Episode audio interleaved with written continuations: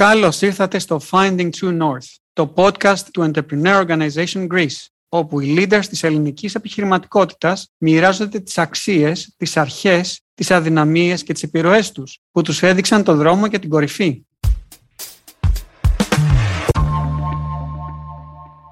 Καλημέρα και καλησπέρα σε όλους. Είμαι ο Ανδρέας Κωνσταντίνου.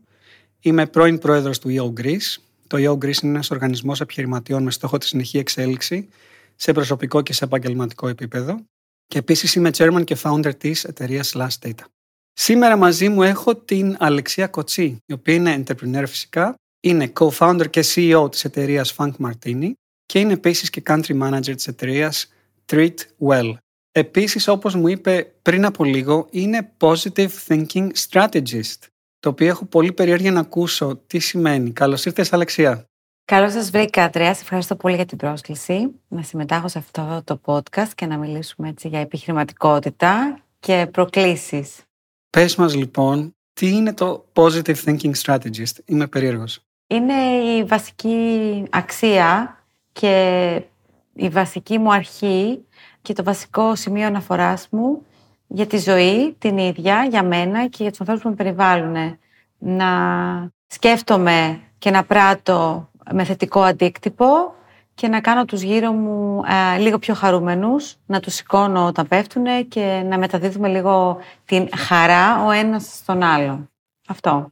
Είναι όπως λέμε χαμογέλα είναι μεταδοτικό έτσι; Κάπως έτσι, κάπως έτσι. Ωραία. Θα μας πεις και περισσότερα για αυτά, αλλά πριν πάμε εκεί, να ξεκινήσουμε από τα βασικά. Ποια είναι η Αλεξία και ποια είναι η Funk Martini και η Treatwell. Η Αλεξία είναι η, είμαι βασικά η συνειδητρία της εταιρείας Funk Martini.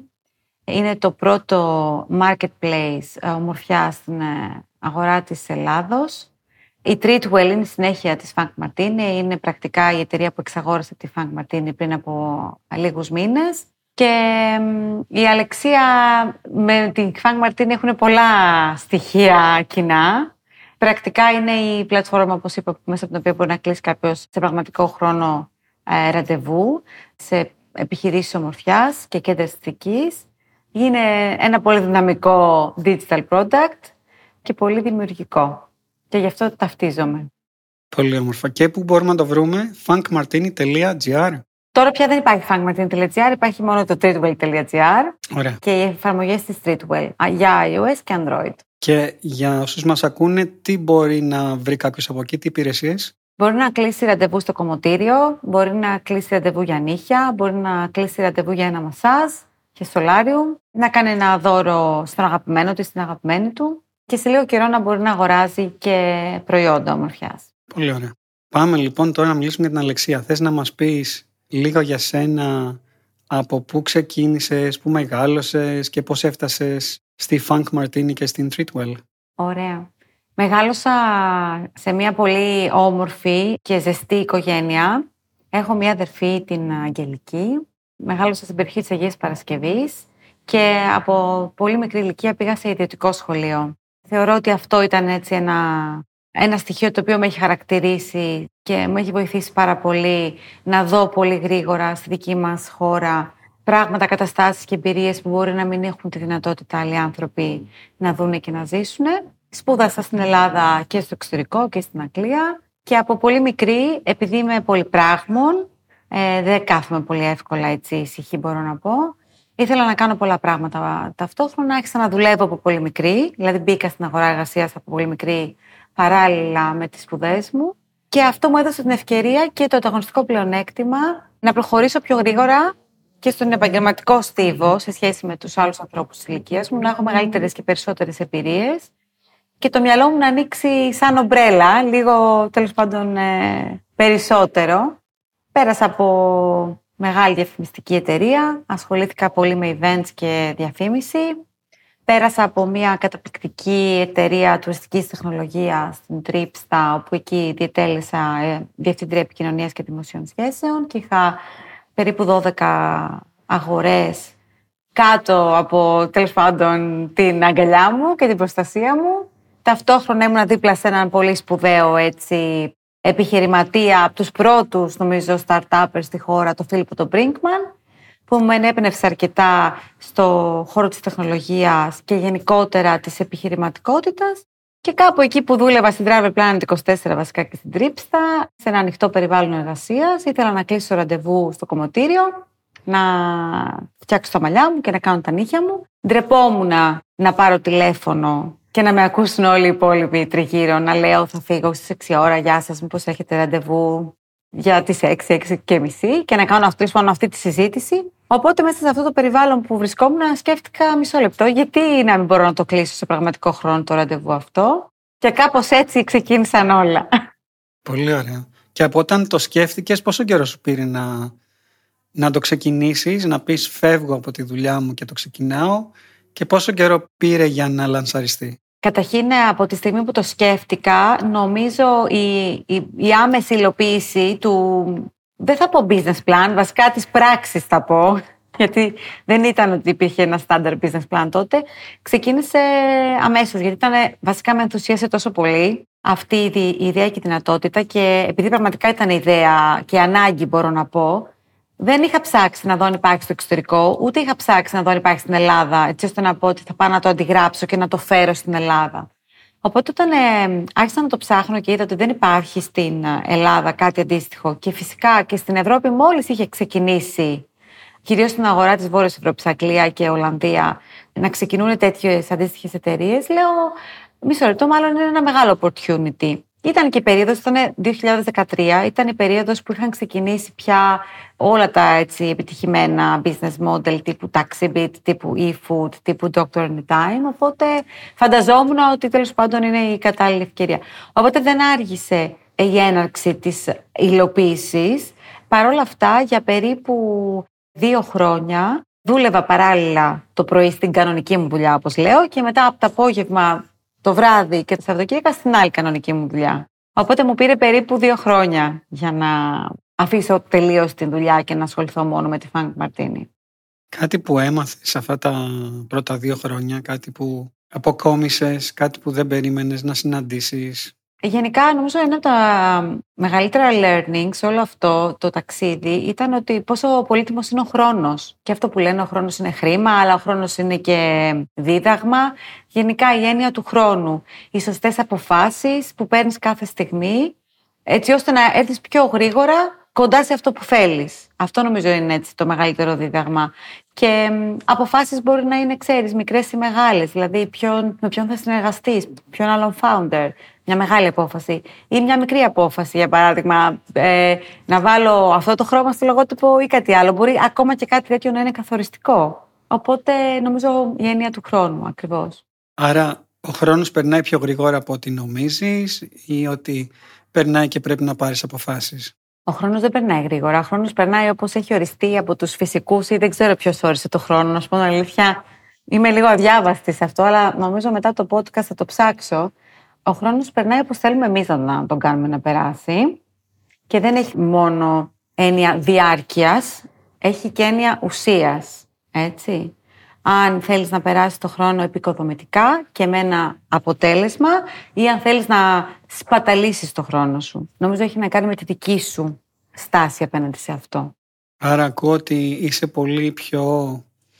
Μάλλον ότι αυτή η περίοδος η επιχειρηματική σε βοήθησε να γίνεις πιο πειθαρχημένη και να αποφασίζεις συνειδητά πώς θα περάσεις το χρόνο σου. Σίγουρα. Αυτή η περίοδος με βοήθησε να καταλάβω σαν αλεξία γιατί το κάνω όλο αυτό που κάνω και να μπορώ να διαβάζω και λίγο περισσότερο τους άλλους ανθρώπους. Γιατί καταναλώνουν χρόνο στις δουλειές τους, στις σχέσεις τους και στις ε, αποφάσεις που παίρνουν. Έχω την αίσθηση χωρίς να έχω έτσι διαβάσει πάρα πολύ πάνω σε αυτό, ότι έχω την, την ικανότητα να το κάνω, να διαβάσω τους άλλους ανθρώπους και τις αποφάσεις τις οποίες παίρνουν. Ποιο ήταν κάποια από τα πιο δύσκολα πράγματα, ήταν κάτι που έχει να κάνει με ανθρώπους, κάτι που έχει να κάνει με την αγορά μορφιάς, κάτι που έχει να κάνει με την Ελλάδα. Τι ήταν κάτι από τα πιο δύσκολα πράγματα που αντιμετώπισες; Ανδρέα, τα έχεις πει όλα. Κοίτα, βασικά το κεντρικό σημείο σε όλα αυτά είναι οι άνθρωποι οι άνθρωποι που μένουν και στην Ελλάδα, οι άνθρωποι που μπορεί να είναι και επιχειρηματίες του κλάδου, οι άνθρωποι που επιλέγουν τη δική σου εταιρεία να δουλέψουν σε αυτή, ή οι άνθρωποι που επιλέγεις εσύ να συνεργαστούν μαζί σου. Οπότε ο κοινός παρονομαστής είναι ο άνθρωπος. Η μεγαλύτερη λοιπόν δυσκολία είναι οι ανθρώπινες σχέσεις, να τις καταλάβεις, να τις κατανοήσεις, να καταλάβεις τις ανάγκες της ανθρώπινες, έτσι ώστε να μπορέσεις είτε να παράξεις ένα προϊόν το οποίο να καλύπτει τις ανάγκες του επιχειρηματία για παράδειγμα ή τις ανάγκες μέσα στην ομάδα, έτσι ώστε να μπορέσεις να δουλέψεις πιο υποκοτιμητικά με τέλος πάντων efficient αποτέλεσμα. Ζορίστηκες στην αρχή. Ήταν κάποια πράγματα που δεν σου βγαίναν φυσικά, κάποιες δεξιότητες που λες πω, πω εγώ αυτό δεν, το έχω, αλλά πρέπει κάτι να κάνω, κάπως να το αντιμετωπίσω. Λοιπόν, ζορίστηκα. Σκόζω δύσκολα. Ναι, ναι, ναι. Κουνάω το κεφάλι μου, βλέπεις. Σαν να με ξέρεις, πραγματικά. Ζορίστηκα πάρα πολύ. Έμαθα. Βασικά τα περισσότερα πράγματα δεν τα ήξερα. Δεν μεγάλωσα σε μια οικογένεια που ήταν επιχειρηματίες. Δεν μπορώ να πω ότι ήμουν άνθρωπος που καταλάβαινε απολύτως τα νούμερα. Και επίσης δεν είχα καμία σχέση με financial terms. Οπότε καταλαβαίνεις ότι μπήκα στο στο Μαντρί με τους λύκους. Κάπως έτσι. Ήμουνα βέβαια πολύ τυχερή, γιατί στην αρχή της εταιρείας αυτής και του product είχα δύο ανθρώπους δίπλα μου που είχαν όλο αυτό το business thinking, έτσι. Εγώ είχα πιο πολύ την ανάγκη, την ιδέα, το δημιουργικό κομμάτι. Συνειδητοποίησα όμως ότι και εκείνοι που στα μάτια μου ήταν πολύ τέλος πάντων ε, θαυμαστοί για τις γνώσεις και τις ικανότητές τους στο οικονομικό ή numerical έτσι, στοιχείο, πόσο έξω πεφτανε σε διάφορες αποφάσεις τις οποίες παίρνανε. Γιατί τελικά η επιχειρηματικότητα και πόσο μάλλον στο, στους δικούς μας κλάδους του startup να πω έτσι, δεν, έχουμε, δεν είναι επιχειρηματικότητα να πάμε να φτιάξουμε πάλι κάτι το οποίο ήδη υπάρχει, απλά να το φτιάξεις με ένα διαφορετικό unique selling point. Όταν λοιπόν δημιουργείς κάτι ολοκένουργιο, ολόφρεσκο, μια, δημιουργείς μια ανάγκη που μπορεί να μην υπάρχει μέχρι στιγμής, ε, τότε είσαι μόνος σου. Πρέπει να τα σκεφτείς όλα από την αρχή. Οπότε εκεί πέρα τα νούμερα τα διαβάζεις, τα ακολουθείς γιατί μετράνε. Πρέπει να ζήσεις at the end of the day και εσύ και η ομάδα σου. Αλλά δεν σημαίνει ότι υπάρχει κάποια μεθοδολογία που πρέπει να ακολουθήσεις απαραίτητα. Μου θύμισες κομμάτια από το δικό μου ταξίδι, γιατί τα πρώτα χρόνια σαν ε, επιχειρηματία, σαν entrepreneur, μάθαινα από τα λάθη μου κυριολεκτικά. Δηλαδή θα διάβαζα δύο-τρία πράγματα από αμερικάνικα media sites τα οποία σου λένε πώς ξεκινάς μια εταιρεία, αλλά εντάξει, ήταν πληροφορίες εδώ και εκεί σκόρπιε. Και δεν είχα mentor, δεν είχα κάποιον να με καθοδηγήσει, δεν είχα co-founder και νιώθω ότι ό,τι έμαθα το έμαθα κάνοντας λάθη.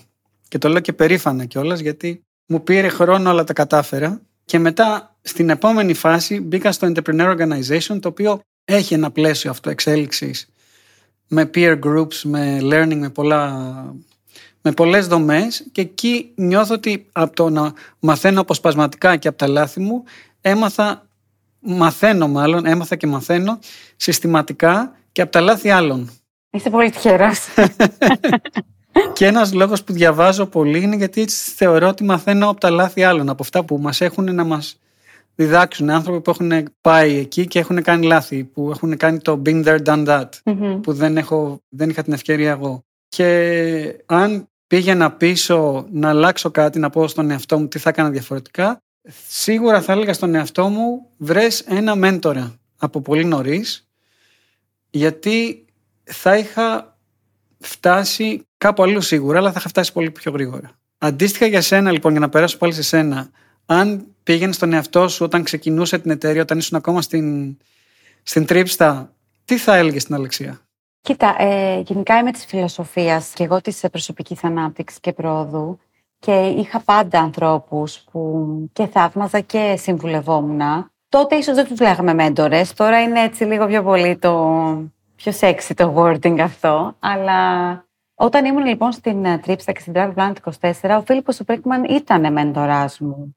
Ήταν ο οδηγός μου σε πάρα πολλά κομμάτια τον θαύμαζα πραγματικά και με βοηθούσε να κατανοήσω πάρα πολύ τι σημαίνει όλο αυτό που πάμε να κάνουμε στην ψηφιακή εποχή τέλος πάντων. Ήθελα να τον έχω και πιο κοντά μου και στα επόμενα βήματα. Εννοείται τον κράτησα και διατηρούμε και τις προσωπικές επαφές πια, αλλά ήθελα να τον έχω πιο κοντά. Αλλά θα σου πω κάτι. Έτσι, επειδή είμαι και γυναίκα founder και φαντάζομαι ότι λίγες υπάρχουν τέλος πάντων και μπορούμε να μιλάμε και ανοιχτά. Σωστά. Οι άλλοι δύο co-founder που ήταν άντρες, βάλανε λίγο πιο πολύ την τροπή, το πείσμα, δεν ξέρω, την, ε, όλο αυτό το, το αντρικό στοιχείο και δεν θέλαν τόσο πολλές συμβουλές από άλλους ανθρώπους.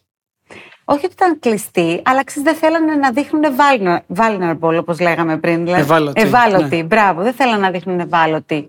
Θέλανε να δείχνουν ότι το έχουν, ξέρουν. Πόσο μάλλον όταν ο Φίλιππος ήταν και ο πρώτος angel investor, οπότε ξέρεις, να μην δείχνουν ευάλωτοι στον ε, angel investor. Εγώ λοιπόν, επειδή με διακατέχει γενικότερα και αυτορμητισμός και ειλικρίνεια και εξωστρέφεια κιόλας, δηλαδή ό,τι σκέφτομαι θα το πω και θα ζητήσω βοήθεια, ήθελα ακριβώς το αντίθετο. Εγώ ήθελα πάρα πολύ να μιλήσω σε ανθρώπους που την έχουν κάνει τη δουλειά, έχουν κάνει τα λάθη, όπως είπες εσύ, την προσπάθεια και μπορούν να σου δώσουν μια, μια βοήθεια νωρίτερα. Θα γλιτώσεις και χρόνο για να το συνδέσω με τα προηγούμενα που συζητήσαμε. Και εκεί κρατήθηκα λίγο, γιατί δεν μπορούσα να το κάνω με τόσο μεγάλη αμεσότητα. Δεν μπορούσα να, τους, να προσπεράσω τη δική μου ομάδα και να, να μιλήσω απευθείας στο Φίλιππο, που τον είχα τόσο πολύ ανάγκη σε πολλές φάσεις, ας πούμε, του αρχικού μου ταξιδιού. Και αυτό ήθελα να το πω, να το καταθέσω να υπάρχει και αυτό εδώ. Πολύ ωραίο. Πολύ ωραία. νομίζω, όπως λέει η Μπρενέ Μπράουν, η ευαλωτότητα, δεν ξέρω αν υπάρχει σαν λέξη, είναι δύναμη. Δηλαδή το να παραδέχομαι ότι δεν είμαι καλός καλή σε όλα και ότι έχω να μάθω και ότι έχω όρεξη να, να βρω τα δύνατά μου σημεία και να τα εξελίξω είναι δύναμη. Και το ίδιο προσπαθώ και εγώ να μάθω στα παιδιά μου γιατί δεν είναι κάτι που μαθαίνουμε στο σχολείο ή στην κοινωνία ή στην οικογένεια γενικά. Έτσι ακριβώς. Αλεξία, πάμε να ακούσουμε και λίγο για τη ζωή σου εκτός δουλειάς. Δηλαδή ήταν κάτι το οποίο κάποια εμπειρία δικιά σου σταθμός στη, στην προσωπική σου ζωή; Που θες να μας μιλήσεις; Ναι, θέλω να, να πω ότι μέσα σε όλο αυτό το ταξίδι των τελευταίων χρόνων τέλος πάντων πέρασα και μια προσωπική δυσκολία, μια δυσκολία με την οικία μου.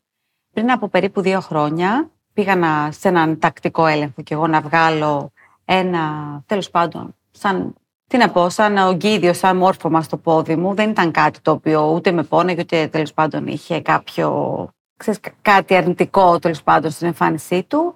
Και τελικά αυτό αποδείχθηκε ότι ήταν μια πολύ βαριά μορφή κακοήθεια. Πέρασα λοιπόν, ε, έκανα, πέρασα περίπου 1,5 χρόνο με χειρουργία και με πολύ πολύ βαριές χημειοθεραπείες. Αυτό έγινε μετά το πρώτο COVID, για να σας βάλω χρονικά περίπου. Έγινε στα ξαφνικά, όπως γίνονται όλα Όπως συμβαίνουν όλα ξαφνικά, δεν έγινε ότι έχεις κάτι πολύ καιρό και απλά το παρατείνεις. Έτσι. Συνήθως συμβαίνει κάτι ξαφνικά και σου αλλάζει τη ζωή. Έτσι και έγινε για μένα και σε μένα βασικά. Εκείνη την περίοδο λοιπόν ήταν η πρώτη φορά που ενώ δεν ζητάω πολύ εύκολα βοήθεια, ζήτησα βοήθεια από founder στο business και πίστευα ότι είναι η στιγμή που πρέπει κάποιος, ξέρεις, να, να κάνει πλάτη σε μένα και να βοηθήσει και το business. Και δυστυχώς αυτό δεν έγινε. Ο άνθρωπος αυτός έφυγε, παρετήθηκε, σε εκείνη δηλαδή τη φάση της ζωής μου που εγώ ξεκινούσα τις χημειοθεραπείες.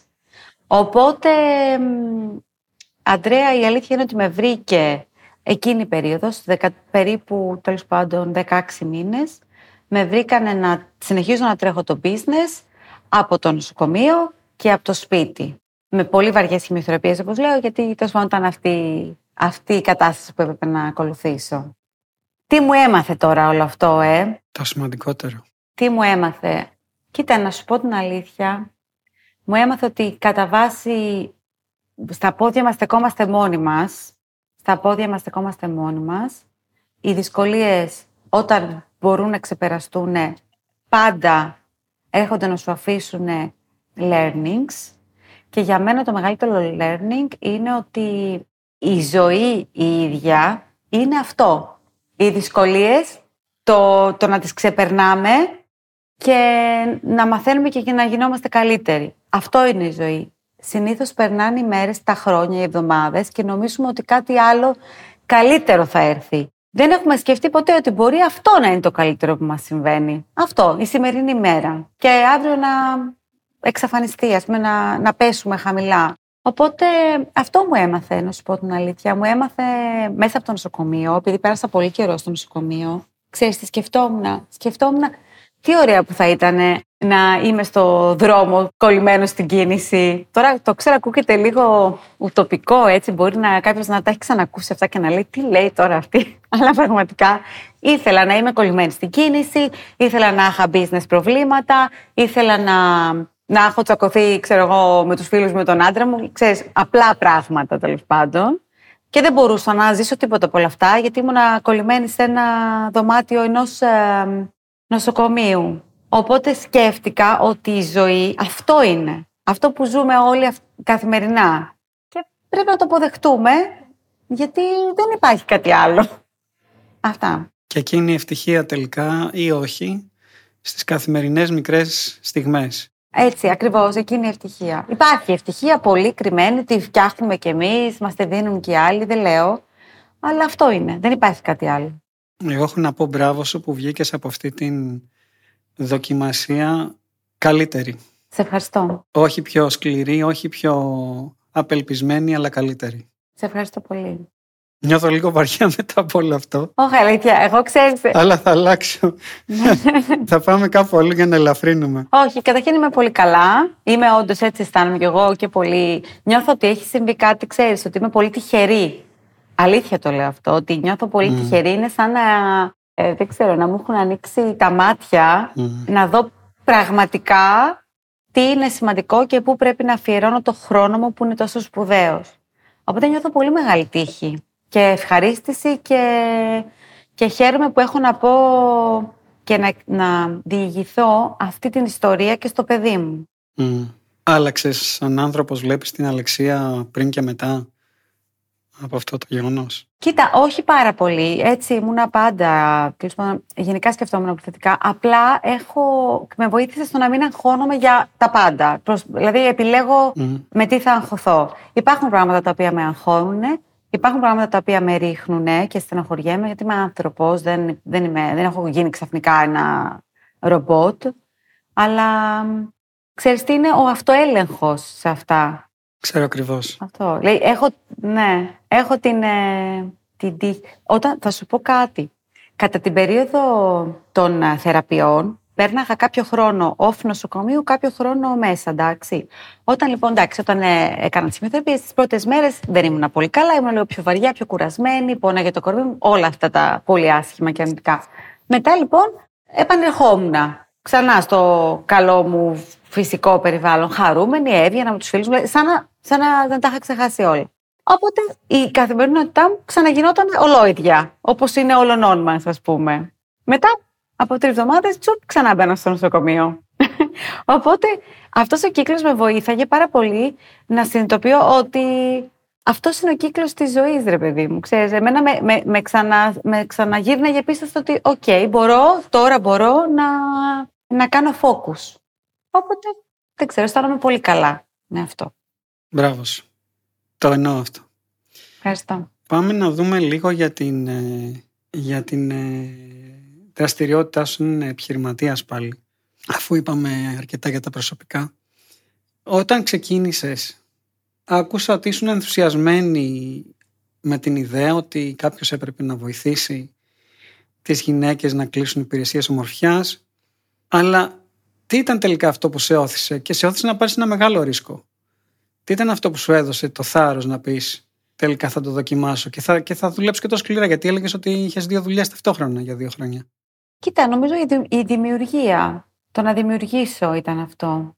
Το ότι είναι κάτι το οποίο ξεκινάει από την αρχή, λύνει κάποιο είδους πρόβλημα. Δεν μπορώ να πω ότι είναι πρόβλημα το να μπορείς να κλείσεις, ξέρεις online τώρα, αλλά τέλος πάντων διευκολύνει μάλλον καλύτερα ανθρώπους στην καθημερινότητά τους και ταυτόχρονα είναι κάτι καινοτόμο. Αυτό, το ότι είναι η πρώτη του φορά. Αυτό μου άρεσε, μου ενθουσίασε πάρα πολύ. Το ότι, ξέρεις, το σκέφτηκα εγώ, ενώ στην πραγματικότητα, εντάξει, δεν υπάρχει πρωτογενής ιδέα ή ελάχιστες πια, αλλά το ότι, όπως σου είπα πριν, δεν το είδα από κάπου αλλού στην Αμερική σε κάποιο ταξίδι μου και είπα, τι ωραία, ας το φτιάξουμε και στην Ελλάδα και ας σηκώσω mm. χρήματα να πάω στα Βαλκάνια. Εγώ το σκέφτηκα μόνο μου και σκεφτόμουν, Α, πώς δεν το έχει σκεφτεί κανένας άλλος, ας πούμε, τόσο καιρό, Πώ ασχολείται, πώ δεν το έχει κάνει κάποιος άλλος; Και νομίζω αυτό ήταν το βασικό μου κίνητρο. Και μετά... Το ότι ήταν η πρώτη του φορά. η, η πρωτοτυπία και η δημιουργικότητα ακούω. Ναι, ναι, ναι. Και μετά από χρόνια που έφτασες εδώ που είσαι σήμερα, τι είναι αυτό που σε κάνει πιο περήφανη; Ε, εντάξει, δεν είναι μόνο ένα, η αλήθεια είναι, είναι πολλά. Είναι ότι, για παράδειγμα, θα σου, δω, θα σου δώσω ένα παράδειγμα. Έκανα ένα job interview. Ήθελα να φέρω μια κοπέλα τέλος πάντων μέσα στην εταιρεία. Οπότε την κυνήγαγα προσωπικά, δεν είχα βάλει την recruiter. Και με ευχαρίστησε πολύ ευγενικά ότι τώρα δεν ενδιαφέρεται σε αυτή τη φάση γιατί τέλος πάντων έχει μετακινηθεί πρόσφατα. Και μετά μου στείλε ένα μήνυμα ε, στο LinkedIn να με ευχαριστήσει που τη βοήθησα, που σκέφτηκα τέλος πάντων αυτό και τη βοηθώ και κλείνει τα ραντεβού της έτσι. Αυτό η αλήθεια είναι ότι έχει συμβεί αρκετές φορές ε, να συναντήσω ανθρώπους που μου λένε ευχαριστώ. Και επειδή δεν θεωρώ ότι έχω κάνει κάτι τόσο σπουδαίο για να μου πει κάποιος ευχαριστώ, ε, με γεμίζει πάρα πολύ περηφάνεια και μου επιβεβαιώνει ότι ήταν και αλλού ανάγκη, παρόλο που μπορεί να είναι σε ένα κλάδο, ξέρεις, λίγο πιο, δεν είναι ας πούμε φαγητό, είναι, εντάξει, είναι δευτερεύου, δευτερεύουσα ανάγκη, ας πούμε, η ομορφιά. Παρ' όλα αυτά, στη σύγχρονη ζωή που ζούμε και σε εμάς τις γυναίκες, πάρα πολύ σημαντική. Οπότε αυτό είναι πολύ βασικό για εμένα, το ότι υπάρχουν άνθρωποι γύρω μου που μου λένε ευχαριστώ που το σκέφτηκες και το δημιούργησες. Πολύ ωραία και εύχομαι να στο λένε για πολλά χρόνια ακόμα. Ευχαριστώ. Το leadership style σου, Αλεξία, σε αυτή την πορεία ήταν το ίδιο, άλλαξε; Ποιο είναι το leadership style σου τώρα, τι σημαίνει να είσαι leader, να είσαι ηγέτηδα. Ανδρέα, να σου πω την αλήθεια, επειδή πια είμαι 10 χρόνια κι εγώ στο business και μέσα σε αυτά 10 χρόνια ορίμασα και ως άνθρωπος και ως γυναίκα και έγινα και μαμά, πέρασα και αυτή τη δυσκολία. Άλλαξε πάρα πολύ. Όταν ξεκίνησα ήμουν πολύ πιο ανασφαλής και η ανασφάλειά μου μου έβγαζε λίγο πιο αυταρχικότητα και μια παιδικότητα και λίγο έτσι μια παιδικότητα θα πω, πιο γκρίνια style, γκρίνια leadership style. Τώρα νομίζω ότι έχω μεταμορφωθεί πάρα πολύ. Είμαι ούτως ή άλλως πάρα πολύ human-centric σαν άνθρωπος. Τώρα δίνω ακόμα μεγαλύτερη βαρύτητα σε αυτό. Με ενδιαφέρει πάρα πολύ οι άνθρωποι της ομάδας να είναι καλά, να ευχαριστούνται δηλαδή τη δουλειά την οποία κάνουν και προσπαθώ να κάνω manage, επειδή εντάξει η δική μας ομάδα τώρα στην Ελλάδα είναι μικρή, είμαστε 20 άτομα, να κάνω manage μοναδικά τον κάθε άνθρωπο. Εννοείς με διαφορετικό τρόπο προσαρμοσμένο στον καθένα; Προσαρμοσμένο στον καθένα, ακριβώς. Αυτό παίρνει παραπάνω χρόνο, αλλά εμένα με γεμίζει γιατί θεωρώ ότι οι άνθρωποι και στη δουλειά δεν είμαστε μόνο οι άνθρωποι στη δουλειά. Δηλαδή δεν πιστεύω αυτό που λέμε στο corporate περιβάλλον. Α, πρέπει να είσαι, ξέρω εγώ, δεν ξέρω, να μιλάς με συγκεκριμένα keywords γιατί δουλεύεις σε μια πολυεθνική. Εγώ δεν το πιστεύω αυτό. Εγώ πιστεύω ότι πρέπει να είσαι ο εαυτός σου, να έχεις ένα εννοείται ήθος, να ταυτίζουν οι προσωπικές σου αξίες με τις αξίες της εταιρείας. Δεν μπορεί να, να είναι σε αντίθεση. Και από εκεί και πέρα, η καθημερινότητά μας στην προσωπική μας ζωή επηρεάζει το πώς λειτουργούμε μέσα στο εργασιακό περιβάλλον. Για μένα, η βασική αρχή είναι ότι πρέπει να μας αρέσει, πρέπει να γουστάρουμε αυτό που κάνουμε. Δεν θέλω λοιπόν να έρχεται άνθρωπος στην ε, δουλειά που να μην γουστάρει 100% αυτό που κάνει γιατί είμαι σίγουρη ότι δεν θα το κάνει όπως θα το κάνει κάποιος που γουστάρει βασικά. Αυτό. Σου έχει τύχει να φέρεις άνθρωπο στην εταιρεία και τελικά να πεις ότι τελικά αυτός, αυτή δεν γουστάρει αυτό που κάνει ή να το ανακαλύψεις μετά από καιρό; Ναι, ναι, μου, μου έχει τύχει αυτό αρκετές φορές. Αυτό συμβαίνει κυρίως γιατί δίνω πολύ μεγάλη εμπιστοσύνη στους ανθρώπους από την αρχή. Τους περνάω όλο αυτόν τον ενθουσιασμό μου και ίσως μέσα από αυτό κρύβεται, κρύβεται, ξέρεις, η δυσκολία. Και όπως λέω καμιά φορά, είναι σαν να φαίνεται πιο σεξι δουλειά από ότι είναι. Αλλά εντάξει, παραμένει και δουλειά. παραμένει και δουλειά, παραμένει να έχει deadlines, να έχει τέλος πάντων ε, guidelines. Απαιτήσεις. Απαιτήσεις, ακριβώς. Οπότε Νομίζω εκεί το, το τελευταίο διάστημα με το έχω βρει περισσότερο. Ότι ξέρεις, ξεκινάω πρώτα μισό λεπτό, σ' αρέσει, ωραία, μας αρέσει, τι θες να πετύχεις και έτσι προχωράμε καλύτερα. Για να μην κάνω κι εγώ λάθος δηλαδή στο hiring. Αλλά αν δεν σ' αρέσει, αν, αν δεν είσαι καλό fit, τι σημαίνει αυτό; Κοίτα, άμα δεν σ' αρέσει. Ε, είσαι, είσαι κάθετη και λες ότι δεν είναι εταιρεία για σένα ή ας δούμε πώς μπορεί να εξελιχθεί αυτό; Ε, θα σου πω, το, Επειδή τον πρώτο καιρό έκανα one-to-one coaching κάθε μήνα με όλους, μια φορά το μήνα. Γι' αυτό εκεί μίλησα για μοναδικότητα, έτσι. Το πρώτο πράγμα είναι λοιπόν να καταλάβω τι πραγματικά θέλει ο άλλος. Αν αυτό που θέλει μπορεί με κάποιο τρόπο να εφαρμοστεί στη δική μας εταιρεία, τότε φυσικά θα δώσω αυτή την ευκαιρία και την έχω δώσει σε ανθρώπους. Εάν δεν μπορεί να εφαρμοστεί, γιατί μπορεί να θέλει κάτι το οποίο, ξέρεις, να μην συνάδει καθόλου με αυτό που πρέπει εμείς να κάνουμε, τότε δεν γίνεται.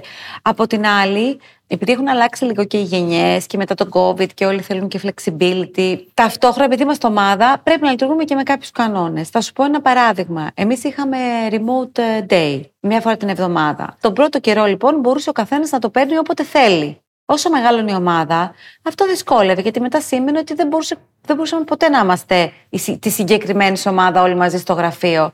Οπότε έπρεπε να πούμε, Α, τι ωραία, διάλεξε αν θα, πει, θα, θα, θα τις Τετάρτες θα λείπει αυτή η ομάδα μόνο. Αυτός ήταν ένας μικρός κανόνας, έτσι. Αυτό κάποιος μπορεί να τους περιόρισε. Αλλά έτσι είναι στις ομάδες. Ναι. Αλλιώς είμαστε freelancers. Σωστά. Αλεξία, άμα κοιτάξουμε μπροστά το μέλλον, είπες έχεις ένα παιδί, ε, γιο ή κόρη; Έχω ένα γιο, το Δημήτρη, είναι 8,5 ετών. Πολύ ωραία να σου ζήσει. Ευχαριστώ. Τι συμβουλή θα του έδινες, ή μάλλον να σου το πω πιο γενικά, τι αξίες θα ήθελες να του περάσεις; Κοίτα, εμένα με ενδιαφέρει να είναι ευχαριστημένος, δηλαδή να, να χαμογελάει όσο περισσότερο δυνατόν γίνεται και να εξελίσσεται, να μαθαίνει, χωρίς να προσπερνάει εντός εισαγωγικών ή σπρώχνει πάνω σε άλλους. Δηλαδή θέλω να μαθαίνει με τους γύρω, γύρω του μαζί. Αυτό. Άρα η εξέλιξη. Να, να, να, ναι. να μάθει την εξέλιξη. Ναι. ναι. Και ιδίως την. Ε, και εμένα τα παιδιά μου που είναι teenagers, έχω δύο αγόρια. Και εγώ το ίδιο σκέφτομαι για τα χρόνια που θα πάνε να δουλέψουν. Θα είναι χρόνια που θα υπάρξουν τρομακτικές αλλαγές στο τι δουλειές υπάρχουν εκεί έξω και τι skills πρέπει να έχεις. Και σίγουρα τα σχολεία και τα πανεπιστήμια δεν θα τα διδάξουν όλα αυτά που χρειάζονται. Οπότε η προσαρμοστικότητα και η αυτοεξέλιξη είναι πολύ βασικό χαρακτηριστικό επιτυχίας για μένα. Να πάμε σε σένα και να κλείσουμε έτσι. Τι σημαίνει επιτυχία για σένα, πότε νιώθεις επιτυχημένη; Ή πότε θα νιώθεις επιτυχημένη ίσως; Λοιπόν, Ανδρέα, θα σου πω, το τελευταίο μου μότο των τελευταίων δύο ετών είναι ότι η επιτυχία είναι η ευτυχία. Και συνήθως την επιτυχία και όλοι εμείς οι επιχειρηματίες ή τέλος πάντων οι πιο business related people, ε, επιτυχία θεωρούμε αν κάποιος έκανε έξι, πόσα λεφτά βγάζει, τι τζίρο κάνει, σε πόσες ε, χώρες έχει εξάγει, τι προϊόν έχει δημιουργήσει. Σωστά. Και ε, όλοι ξεχνάνε την ευτυχία, έτσι, το fulfillment εννοώ ευτυχία, δεν εννοώ μόνο το happiness. Άρα για μένα επιτυχία είναι fulfillment. Αυτό σημαίνει. Πληρότητα. Πολύ όμορφο. Αλεξία Κοτσί, σε ευχαριστούμε πολύ για αυτά που μοιράστηκες τα ευάλωτα πράγματα που μοιράστηκες για την προσωπική σου ζωή, για το ταξίδι το επιχειρηματικό σου, για αυτά που ακούσαμε και αποκομίσαμε και καλή δύναμη σε ό,τι αποφασίσεις να κάνεις από εδώ και πέρα. Ευχαριστώ πολύ Ανδρέα και πάλι και για την πρόσκληση και σε σένα καλή δύναμη και καλή επιτυχία και εύχομαι έτσι να να εμπνεύσω έστω και έναν, ε, να πάει λίγο παραπέρα τη ζωή του και την ευτυχία του. Έτσι. Ευχαριστώ.